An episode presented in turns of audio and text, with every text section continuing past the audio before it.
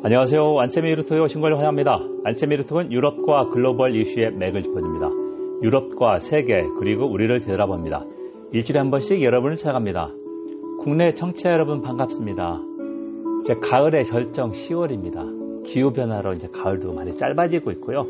10월 달이 가을의 절정이라고 생각합니다. 건강 잘 챙기시고 국내에서 저를 찾아주셔서 감사합니다. 오늘은 내년도 2023학년 2023년도 독일 경제가 최저 마이너스 0.4에서 최악의 경우 마이너스 7.5까지 정도 경제 전망이 있다. 이게 유럽과 우리 경제에 큰 영향을 미칩니다. 그걸 분석해 보겠습니다. 어, 먼저 제가 오랜만에 한양행을 갔다 왔습니다. 한양을. 고등학교 후배들을 만났는데요. 음, 경복궁 1번이나 2번 출구 서촌 먹자골목 있죠. 그쪽에서 전대감댁이라고 하는 한옥, 석가래 기둥도 좋았고 어, 막걸리도 하고 그래서 참 좋았습니다. 아, 제가 연합뉴스 YTN에서 10년 근무했는데요. 원래 피맛골이 있던 자리입니다. 종로구청 앞에. 그쪽이 지금은 고층 빌딩이 질비하지만 그 이전에는 아, 삼치구이니 맥주집이니 아, 고층 건물이 거의 없었습니다. 그래서 피맛골이 아, 서촌 먹자골목으로 이전했구나. 그리고 지금 이제 핫플이 되었습니다. 이쪽에. 그래서 이제 서울에 사는 분들은 어, 가끔 가지 않냐 이렇게 생각되는데요. 오랜만에 향수에 젖어봤습니다. 먼저 주요 뉴스입니다. 영국 경제가 폭망의 일주였습니다. 9월 23일 ኳ시 콰르탱이라고 하는 캠브리지 대학 박사 출신이 경제학 박사 출신이 미니버시를 발표했는데요. 핵심은 대규모 감세. 하지만 감세에 따라서 어디에서 예산을 벌충할 것이냐 그런 얘기 전혀 안 나왔습니다. 시장의 반응은 아주 격했습니다. 판도아가 어, 하루에 10%포인트 이상 떨어졌고 가치가 달러에 대해서 그 국채 금리도 급등했습니다. 영국 국채가 아, 지금 유로존, 단일화 유로존의 아, 경제 운용을 잘못하는 이탈리아하고 그리스하고 거의 동일해졌습니다. 10년 국채금리가. 국채금리가 2%포인트 이상 올랐다고 하는 것은 한 두 달 이내에 외국인 투자자들이 아, 영국 경제 리스크가 크다. 그러니까 금리를 더 얹어줘야 국채를 매입한다는 것입니다. 자, 그러니까 이제 국채금리가 치솟았다고 하는 것은 아, 그 나라 경제를 외국인들이 좀 리스크가 더 컸다고 본다 이렇게 볼 수 있고요. 이 정책의 핵심은 낙수 효과입니다. 부자 감세, 대기업 감세, 이 사람들이 더 투자할 것이다. 아, 많은 경우 낙수 효과는 우리나라뿐만 아니라 아, 미국이나 다른 나라에서도 효과가 거의 없다. 그 정도로 판단이 났거든요. 경험적. 근데도 미국, 영국은 밀어붙이고 있고요. 어, 보수당이 10월 2일부터 전당대회를 했는데요. 노동당, 제1야당 노동당은 지난주에 했고, 아, 리즈 트러스 총리는 유턴하지 않겠다. 이거를 변경하지 않겠다 하는데, 어, 시장 반응은 상당히 과격합니다. 그래서 정치인들은 유턴하면 상당히 마이너스인데, 영국 경제를 위해서는 예를 들면은 대규모 감세하지만 어디에서 돈을 벌충하겠다 예산 부족한 걸 이걸 구체로 내놓지 않는 한 쉽지 않다 그렇게 생각하고요. 두 번째 이탈리아의 조르자 멜로니 이탈리아 형제당 당수 어, 한 10월 달 정도에 이제 이탈리아 새 정부가 구성되는데요. 9월 25일 총선을 했으니까 어, 한 25% 정도로 제1정당이 된 아, 신파시스트 정당입니다. 조르자 멜로니 총리가 아, 총선 끝난 후에 로키로서 별로 대화를 대, 아, 얘기를 하지 않는데 10월 1일 밀라노 연설에서 앞으로 정책 방향에 대해서 한마디를 했습니다. 이탈리아 국익을 무엇보다 우선하겠다. 그러니까 동맹과의 연대보다 이렇게 하면 뭐냐면 분명히 청중이 지지하는 지지자들겠지만 아, 유럽연합 EU나 미국과의 갈등도 서슴지 않겠다. 첫 포문을 연 것입니다. 아, 그래서 이제 앞으로 음, 제가 칼럼에서 썼고 이탈리아에서 시작된 아, 퍼펙트 스톰 제 274회 유로톡도 있는데요. 이탈리아 국채 금리가 예, 이탈리아가 유럽 연합과 갈등을 할 것으로 더 높아질 것입니다. 자 그렇기 때문에 이제 이탈리아가 그렇게 가지 않길 바라지만 어, 좀 우려스러운 면이 있습니다. 여러분 지금 안쌤의 유로톡을 청취하고 있습니다. 안쌤의 유로톡은 유럽과 글로벌 이슈의 맥을 짚어줍니다. 유럽과 세계 그리고 우리를 되돌아봅니다. 일주일에 한 번씩 여러분을 찾아갑니다. 오늘은 278회 내년 독일 경제가 최악의 경우 마이너스 7.5%까지 경제가 급락한다. 경기 침체가 극심할 것이다. 그걸 한번 살펴보겠습니다. 자 그러면 어, 가장 우리가 관심을 두고 있는 어, 우크라이나 전쟁 어떻게 되고 있나 이걸 한번 보면은요. 아, 푸틴이 9월 마지막 주죠. 점령한 4개, 그러니까 동부 친러시아 했던 쪽을 국민 투표에서 90% 정도 지지를 받아서 러시아 영토로 병합했습니다. 합병했다는 무슨 뜻이냐? 러시아 영토를 공격하면 러시아가 핵무기를 사용할 수 있습니다. 그러니까 국제사에 대해서 더 아, 강경 대응을 선언했고 확전을 하겠다, 에스컬레이션 하겠다고 하고 징집 대상이 된 많은 러시아는 어, 러시아를 탈출하고 있습니다. 또 하나 중요한 사항은 9월 27일 노트, 노르트 스트림 1, 2 어, 러시아에서 어, 북해 같은 말로 발트해를 통과해서는 어, 깊이 한 100km의 해저 파이프라인인데 천연가스 파이프라인 1하고 2가 다 1200km 정도 됩니다.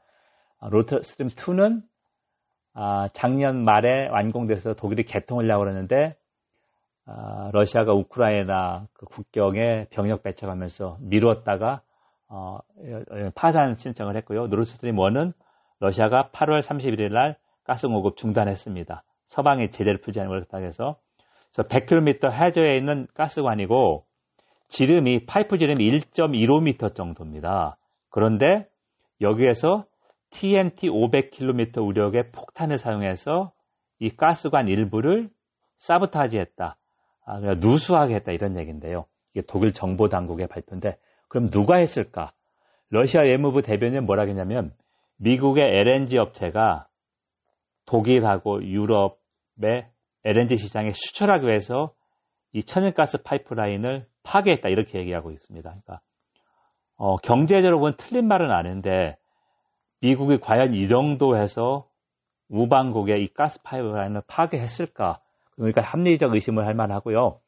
일단 독일 정부 당국하고 덴마크, 스웨덴 이쪽도 어, 조사를 합니다. 아, 덴마크가 먼저 어, 이게 사보타지장에서 발표를 했거든요. 덴마크 총리가. 그래서 이거를 집중 조사해서 이제 결과가 나올 것이다. 하지만 합리적 의심으로는 어, 러시아 쪽에서 이 파이프라인을 손상했을 가능성이 크다. 왜냐하면은 어, 독일을 비롯해 EU 현국을 분열시켜야 되기 때문에 그렇게 생각하고요. 두 번째, 독일의 민간 경제 연구소 여러 경제 연구소가 이프, 연수, 이프 연구소 IF라고 하는 미넨이나 아니면 킬의 세계 경제연구소나 몇 개 민간 경제 연구소가 경제 전망을 했는데요. 최상은 마이너스 0.4%입니다. 최상이라고 하는 것은 겨울 날씨가 아, 그리 춥지 않다. 그래서 이제 기상 마케팅뿐만 아니라 기상이 국가 안보, 에너지 안보에도 어, 큰 영향을 미치는 걸 알 수 있고요. 요 가스 공급들이 올해하고 내년에도 부족하지 않을 것이다. 반대로 어, 이번 겨울이 상당히 추울 경우 제가 이 전망은 보지 못했지만 기후 변화가 극심하기 때문에 기후 위기 어, 더 춥지 않을까 그럴 가능성이 높지 않을까 그럴 경우에는 가스 소비가 급증해서 아, 기업 그러니까 가스를 많이 쓰는 BASF, 바수 같은 화학 업체나 그런 알루미늄 업체들은 가스를 배급해야 되고 그럴 경우에는 가스가 부족하다. 그래서 2023년 마이너스 7.5% 정도 경제 성장이 예상된다. 이렇게 생각하고요. 어, 이코노미스트도 10월 1차 기사에서 올해는 준비해서 견디겠지만 전쟁이 장기화할 경우 언제 끝날지 모르기 때문에 우크라이나 전쟁이 2024년도가 더 문제일 것이다. 이렇게 암울한 전망을 하고 있습니다. 그리고 9월 달 독일 인플레이션이 10%를 기록했습니다. 1951년, 그러니까 71년 만에 두 자릿수는 처음입니다. 독일 사람들이 1차 아, 대전 후에 바이마르 공화국 트라우마 때문에 인플레이션 두 자릿수에 대해서 거의 그 느끼는 공포나 두려움은 아, 상상을 초월할 정도입니다. 그리고 세 번째는 그래서 독일 정부가 9월 마지막 주에 쇼츠 총리가 2천억 유로 260조 원의 가계와 기업 지원책을 바, 아, 발표했는데요. 가스요금 상한제 그런 얘기입니다. 어, 독일은 그래도 경제 여력이 이렇게 할 수 있는데 나머지 스페인이나 포르투갈 이런 쪽은 이 정도 규모를 못 풀고 있다. 풀지 못한다. 자, 그게 이제 아, 현실이고요. 그렇다면 독일 경제가 아, 마이너스 7.5%, 마이너스 0.4%, 중간 정도만 해도 마이너스 3, 4% 아니겠습니까? 그 경우에 유럽연합에 어떤 영향을 미치느냐? 독일 경제가 EU 20세기 회원국의 20% 정도고요. 단일화폐 유로존 회원국 19개의 25% 정도를 차지합니다. 자, 그러면 독일 경제가 침체되면 어, 독일 소비자들이 수입을 하지 않겠죠. 그러면 EU 경제도 어, 침체되게 되고 독일 경제 마이너스 7.5라면 제가 얼핏 어림염자 그러면 유럽 연합의 경제 성장률도 마이너스 2는 되지 않을까 이렇게 생각되고 유럽 연합 EU 27개 회원국은 어, EU라는 블록하고 우리하고 FTA를 맺었습니다. 자유무역 협정. 우리의 네 번째 교역 상대국인데요. 어, 수출하고 싶으면 한 천억 달러 정도 되는데 어, 우리가 이쪽으로 수출을 많이 못하게 되고 중국도 올해 경제 성장률이 3%안 될 거라고 IMF에서 어, 경제 성장을 전망했습니다. 그래서 중국도 경기, 경제가 중속 성장에서 저속 성장으로 가고 아, 중국은 우리나라 중간재를 많이 수입해서 그걸 완제품을 만들어서 팔았는데 중국이 상당 부분 중간재를 어, 자체 생산하고 있습니다.